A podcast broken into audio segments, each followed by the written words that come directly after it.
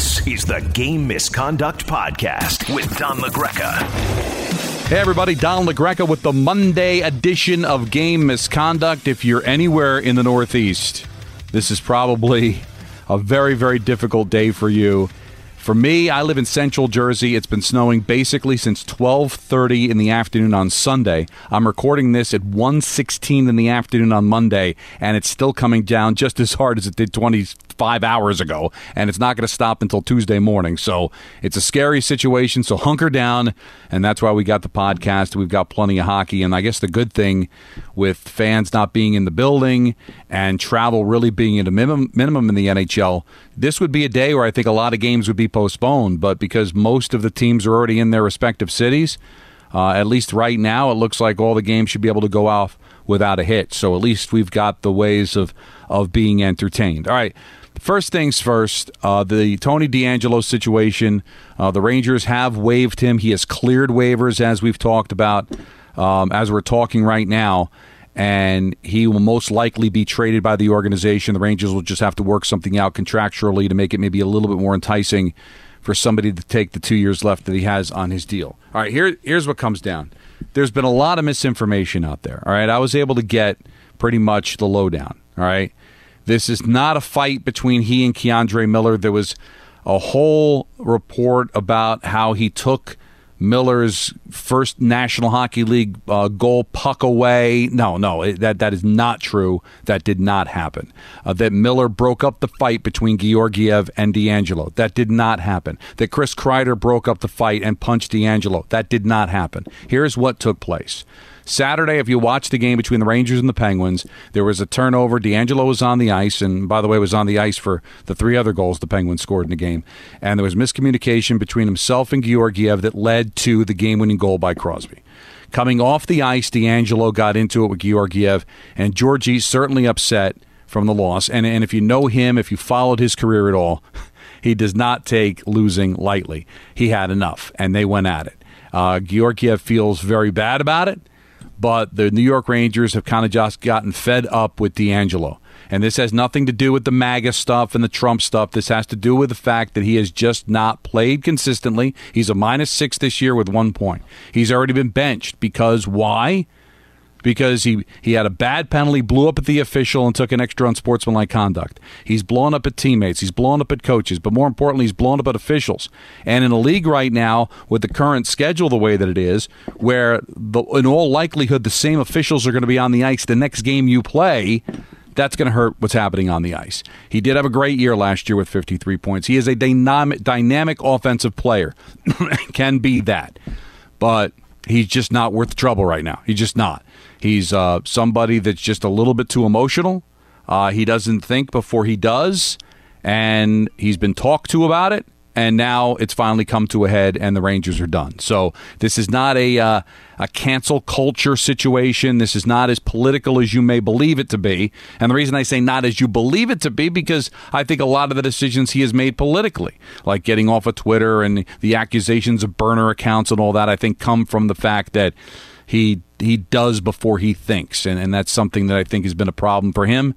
And the Rangers just had it, and they are moving on from it. And it's really not anything more than that. And if you look at it at just those terms, that that should be enough. This is a team that's got a lot of young players. They're trying to grow towards something here, and he has just not been worth the trouble. He just has not been. Every great game ends up getting followed up by a head scratcher. Look how many times he's been benched. So, you know, decide whatever you want as far as who's right, who's wrong here. But I can tell you that's the way the information went down, and anything else that you're hearing is not true, and those reports are bogus. All right. As far as the Rangers are concerned, you can lump the Islanders in this with with them too. Is you know, all these overtime losses, they're losses, and, and, they're and they're killing you as far as trying to climb up the standings here. The Islanders and the Rangers are both at the bottom of the Eastern Division, and it's going to be difficult to get out. Islanders have lost now um, five consecutive games. They have been able to earn points because of the last couple of games, them losing in overtime, but they've got eight points in nine games. The Rangers have six points in eight games. And now, when you look at the last playoff spot, which is right now possessed by Pittsburgh, you're talking about being back by by three points and by five points with the New York Rangers, and you may not think that that's a lot. And it's still very very early in the season. There's still 48 games left for the Rangers, 47 games left for the Islanders. But when you're playing each other and all these three point games, I mean Saturday night it seemed like everybody everybody in the division played a three point game, right? Yeah, let's go back over the um, the games on Saturday. Rangers Penguins ended in overtime. Devils and Sabres a shootout. Islanders and Flyers ended in overtime. Capitals and Bruins ended in overtime. Every game in the division was decided in overtime of the shootout, which means they become three point games, which means it makes it difficult for teams to be able to make up ground. And when three points becomes six points, becomes 12 points, as far as your deficit in the division, you're cooked. So it's the same script for the Rangers. Three consecutive losses against the Penguins, in which they had a lead in the third period, in which they were outplayed in the third period, and every mistake ends up at the back of the net. Same with the Islanders, okay? They did an awful job against Washington, blowing the three goal lead. They did a good job last night coming back from two goals down, but they couldn't get that goal and they needed to lose again in overtime. And Philadelphia is finding ways to win people. But also, you know, you lost a game in which you gave up 17 shots.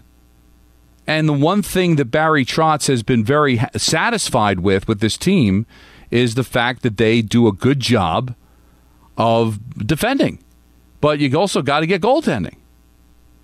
So you can't go out there and give up 17 shots on goal, and you say, "Well, three goals on 17 shots." Well, when you're, let's face it, you're somewhat limited offensively. It's not like you're ultra explosive, but yeah, you just you, you got to get better goaltending. Semyon Varlamov cannot give up three goals on 17 shots. So the goaltending has to be better for both of these teams, and they just can't continue to make the same mistakes. Islanders again are playing well defensively, but there's just there's a lot of losses we just didn't expect. I know it's early, and I have I have a little bit more faith in the Islanders than the Rangers because I think the Islanders are more equipped to win now. But you could dig yourself a nice hole. Um, sticking in this division, Devils get three points in the last two games. Uh, they've been kind of fun to watch. Sabres have as well. Sabres went one in the shootout on Saturday, but then the Devils, uh, they find a way to be able to get it done on Sunday with a 5 to 3 victory in regulation. So things are starting to come together a little bit for New Jersey, getting some opportunities. Bratt's now back. They're hoping for Hischier to get back. So getting a little bit um, healthier. Uh, a couple of other things from the uh, weekend. Good job out of the Hurricanes. Dallas have been unbeatable. Hurricanes walk in um, in, in their own building and beat them a couple of times. That was that was pretty impressive as well. So that was good. But really, the story to me over the weekend, and we really we've talked about this before at length, but it, it deserves to be talked about even more. And if you followed my Twitter over the weekend, you saw it. Sidney uh, Sidney Crosby's on on a level that has been, I think, the gold standard um, of watching hockey for the last 15 years. You know, for for a certain generation, he's there. Wayne Gretzky. Um, but Connor McDavid, I think, might be even at a higher level than him. And, and it may sound like uh, blasphemy what I'm saying because he doesn't have the hardware that Crosby has. Well, quite frankly, you know, Crosby's been on a better team. He's played with better players. You look at the players that Crosby's played with and the team that he's played on, as opposed to Edmonton, which is really, since their Stanley Cup run in 06, have not really been able to gain any traction whatsoever. Now, he's got Draisaitl with him, and Nugent Hopkins is a really good player, and Nurse is a good player, but we know about their deficiencies in goal. We know about the rotation of general managers and coaches that they've had over the last few years. But just from a pure entertainment standpoint, he is just he's jaw dropping. He, he is. Uh, he is the he is the person right. If I'm Gary Bettman, he is the person that I've got to try to find a way to make the face of this league. Now, he is not a personality by any stretch. If you've ever seen him, he hardly smiles, okay? Um, I'm not talking about it from that. I'm talking about when you want to sell the game, sell the sport, you sell it through this kid's play because he's captivating. And you don't have to know the sport to know how well he plays it.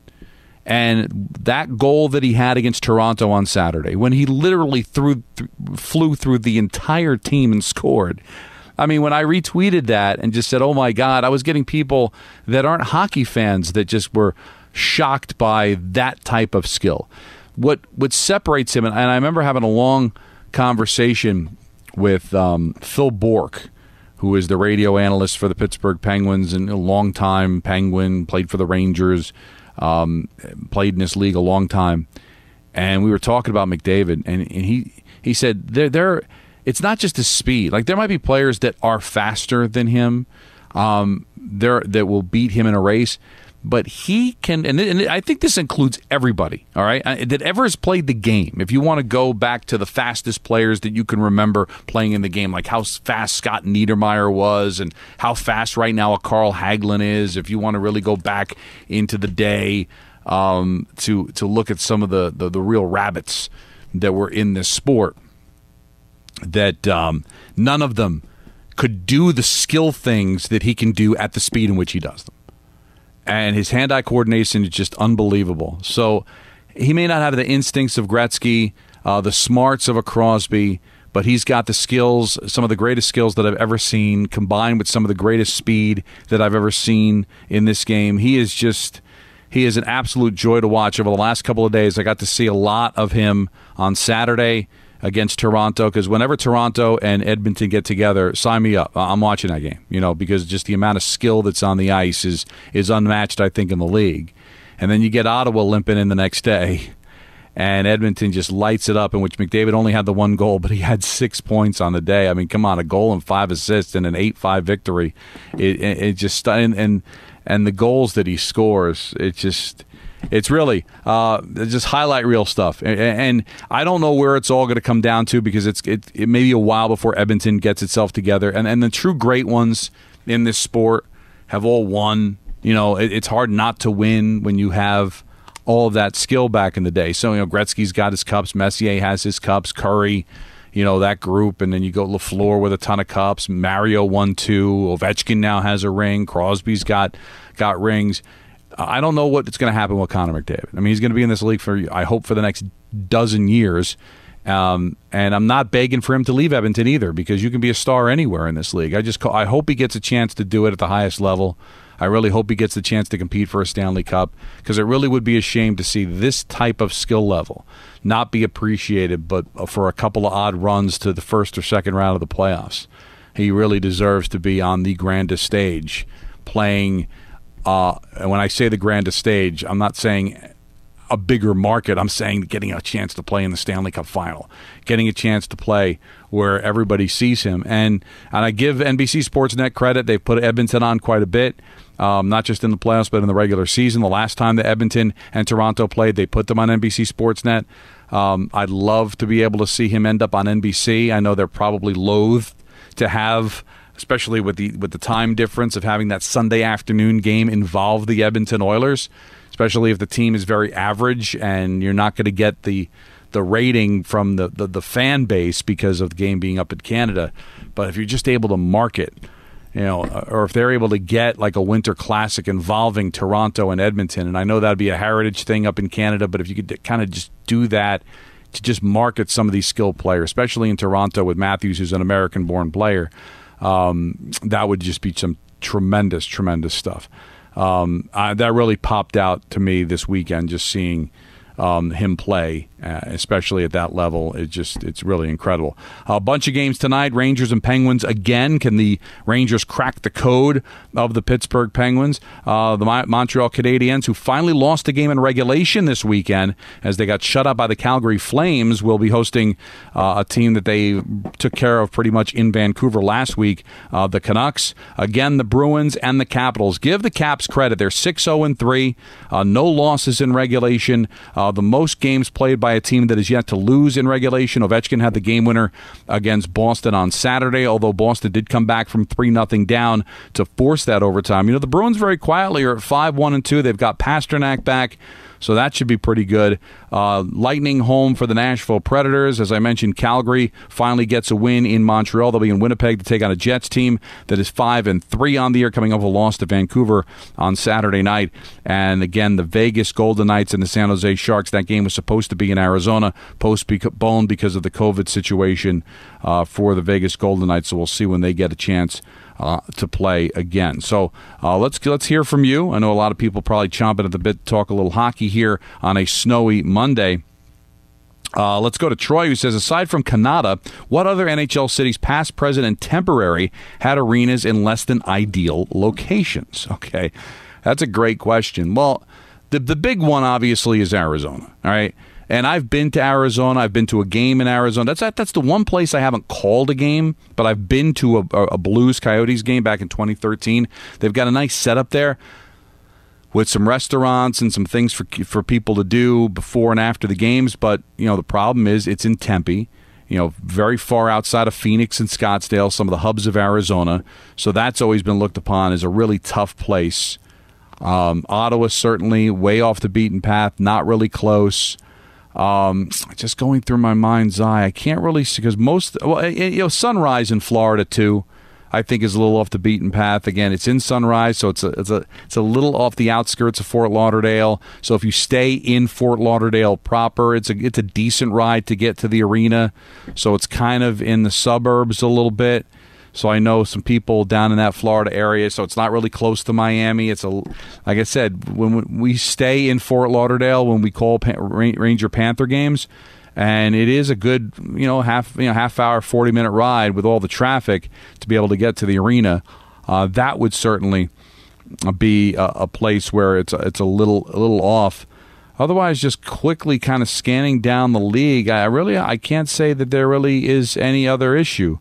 I know you know, uh, Raleigh's very small. I mean, so there's nothing really around the arena. The arena is kind of it's on the campus of NC State, so it's not like you're when you leave the arena there are any restaurants or kind of bars to go to. So maybe Carolina kind of falls into that uh, category.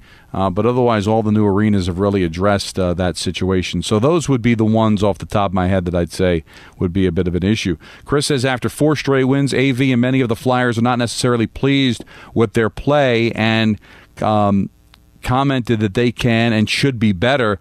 With Couturier returning soon, is this a team that can realistically raise their game? Yeah, I, I agree with you. Uh, I think that I think they got right with the Devils and the and the Islanders catching them at the right time. So I do think these four consecutive wins have shown some holes. But Nolan Patrick has been playing well. You get Gostisbehere back in the fold again. Uh, the goaltending has been uh, has been better. But no, I look at that Flyer team and I still think they're championship caliber, and I do think they can get better. As you said, you get Couturier back. Giroux's playing very well. Um, that is a team that I think uh, can get a little bit more going. Uh, JC says, What's wrong with the Islanders? Can they start winning some games and playing up to their ability? Sure, they can. You know, they are getting points, which I think is important. And as Barry Trotz said, they are playing well defensively. I think the goaltending has to be better, and I think you need a little bit more consistent goal scoring. You know, you take a look at this league, you know, scoring two goals a night, even when you have a defensive posture the way the Islanders do, you do put a lot of pressure on yourself. I do think the Islanders are going to be okay. Uh, Robert Thie says, "What's going on with Libor Hajek with DeAngelo gone? Uh, all for all intents and purposes, Johnson hurt and Smith in the doghouse. He still can't get a crack in the New York Rangers lineup. Well, he didn't have the greatest of camps. I think they do believe he's got a future here. We'll see with DeAngelo gone now and Smith hurt how it's going to kind of rotate there. But uh, coach seems to be happy with what he has." Uh, Smith's in the doghouse, but Smith Smith's can still do some things. But I do think we will see Libor Hajek at some point. But when he did not make the team, and you kind of saw the numbers game, that they were kind of disappointed in how Libor had played. Um, Richard uh, says, "Hey Don, oh my God, TDA will miss you. Quite the fall in 24 hours." Uh, question Have we had enough of this goaltender rotation? It's time to declare the New York Rangers have a number one. Is it Shesterkin? Georgi is a fine number two. Um, uh, I think the rotation right now is probably a good idea. Um, they both kind of get used to, well, you know, Larry Brooks, we brought this up in a podcast previous. Larry Brooks uh, brought up in a pod, uh, brought up in the post game uh, a, a, couple of games ago about now with Hank being gone, is there a lot of stress on these two that they don't have that insurance policy anymore? And and and Quinny did not dismiss it out of hand, which tells me that yeah, it's got to be tough. I mean, here's a kid that's from Russia. You know, played 12 NHL games in the regular season last year, and now he's getting handed the number one job when Georgiev has done a very good job himself with this team. So I think with the limited training camp, no preseason games, you kind of want these guys to earn it. And now you know when you're going to play. You know, they're going to alternate now, uh, get a little competition going. And you know how Quinn will get. You know, if, if Georgi, he says it's going to be every other game, but, you know, he'll get a feel for it. And, you know, if Georgiev goes out tonight or, or Shesterkin's going to play tonight, but, you know, um, if one of them goes out and has a 50 games 50 save performance and steals a game and he has a hunch that I want to go back with this guy and and then you win 3 4 in a row that could change and, and I don't think there's anything wrong especially in this day and age where you don't see obviously this year is a, a bad example with just 56 games but um, that you don't see goaltenders playing 78 games anymore. I mean, your backup goaltender is going to have to go out there and, and, be ready to play 20, 25 games. He has to be ready and be, ready to maybe become the number one if there's an injury. So I don't think there's anything wrong with your backup playing. I don't think there's anything wrong with some good, healthy uh, competition.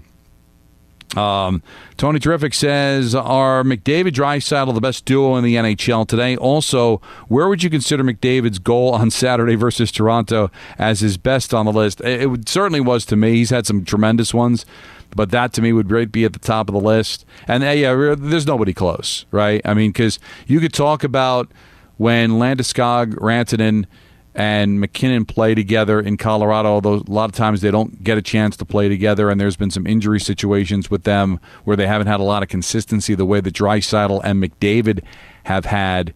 Um, but here's the thing like you go back in great duos in the history you go back to like lemieux and stevens if you go back to you know uh, gretzky and Kurri or whatever there was always one major dominant guy and then there was the other one that was able to pick up points just because of how good the other guy was I don't want to do that to Draisaitl because even though I just spent a good portion of this podcast praising McDavid, Draisaitl's a hell of a player too. Uh, I'd be hard pressed to say that there's anybody really better than them right now. They're they're just absolutely uh, fabulous. Um, let's see. Um, heard enough of uh, Tony DeAngelo, according to John. What are your thoughts of the NHL's injury reporting policy? What is the purpose of being so vague? They are the only major sport that doesn't allow full disclosure. Personally, I don't believe it is fair to the fans. Game misconduct, any chance that it will change? I, I think a lot of this, especially with the um, the protocols for COVID, a lot of this stems from the reaction that the report that last year, I shouldn't say last year, but early in the pandemic when when it was reported that Auston Matthews tested positive and he flipped out. So I think a lot of the league was kind of sensitive to kind of keep that on the down low. And so now you got to be vague about everything, right? Because if you can't say it's COVID, then you can't say it's anything else. Because if you don't say it's something, then they're going to just assume it's COVID. So I think I, I think the the coronavirus has really put them in a tough situation. Um, I I understand your frustration, but uh, here's the way I've always looked at it as a fan. Right? Just tell me if he's in or out. All right, that that's what I want to know. I mean, if I play fantasy hockey or I'm just a fan, is he in or is he out? All right, the day to day, I get it. Sometimes you just don't know. But I would like to know in an early enough time or early enough fashion is he playing tonight? How many games is he going to miss? If you can tell me that. Upper body, lower body, I guess it doesn't matter. You know, if he's, if he's got a bad ankle, bad foot, hey, if he can't play, he can't play. I mean, that's ultimately what you want to know, right? That's ultimately what the other team wants to know, right? If you're a fan of the other team, is is is Crosby playing tonight? Is Malkin playing tonight? Is is is Draisaitl playing tonight? These are the things that you kind of want to know, and um, so I think they, they're kind of betwixt and between right now. I think a lot because of the Auston Matthews situation from last year. Finally, Giancarlo says, "Is the blame of the fiasco happening with the Rangers more on Quinn? Team seems to be lacking the leadership when things aren't going well." Well if you're talking about the fight with DeAngelo, I, I, don't really know how more swift the Rangers could have been with this. I mean, I think they were patient, but but when when it was time that something had to be done, that they went to the drastic measures of this. Um, now, if you want to talk about lack of leadership within the room, not having a captain, if that's what you're kind of alluding to, I don't know. But to me, uh, I, I think we're looking for reasons to hate on Quinn because the team is underachieving. Um, I don't really look at this as a David Quinn problem. As a matter of fact, I think he tried to make the most of it as, as well as he could. Um, the organization acted swiftly. They took care of its situation. Uh, I think the players, for the most part, will get along with each other now. And I really don't think it's a leadership issue from the coaching standpoint. I would like to see them find a captain but that's got to be a natural process that we just don't know, not being inside that room, how in depth we can get about that. But uh, this was fun. Uh, if you're wondering why no EJ, we had to tape early today, and EJ was unavailable until a little bit later, and the snow kind of messed everything up. So we're going to bring back EJ on Wednesday because that's when we're going to bring back game misconduct and EJ will be our special guest then, and we'll see if there's anything new on DeAngelo, see if there's anything new on the Vegas Golden Knights situation with their um, their, their positive tests and all that, and we will get to the bottom of everything that's going on in the National Hockey League. So we'll take a day off tomorrow, try to get all the snow out of here, and hopefully everything will be better when we reconvene uh, coming up uh, on Wednesday. Um, and then just stay in touch at Don LaGreca, hashtag game misconduct. Um, if you need anything in between then and get updates on when we're going to be taping and how you can get involved and all that. So we will talk to you again on Wednesday. This was the Monday edition of Game Misconduct. This is the Game Misconduct Podcast with Don LaGreca.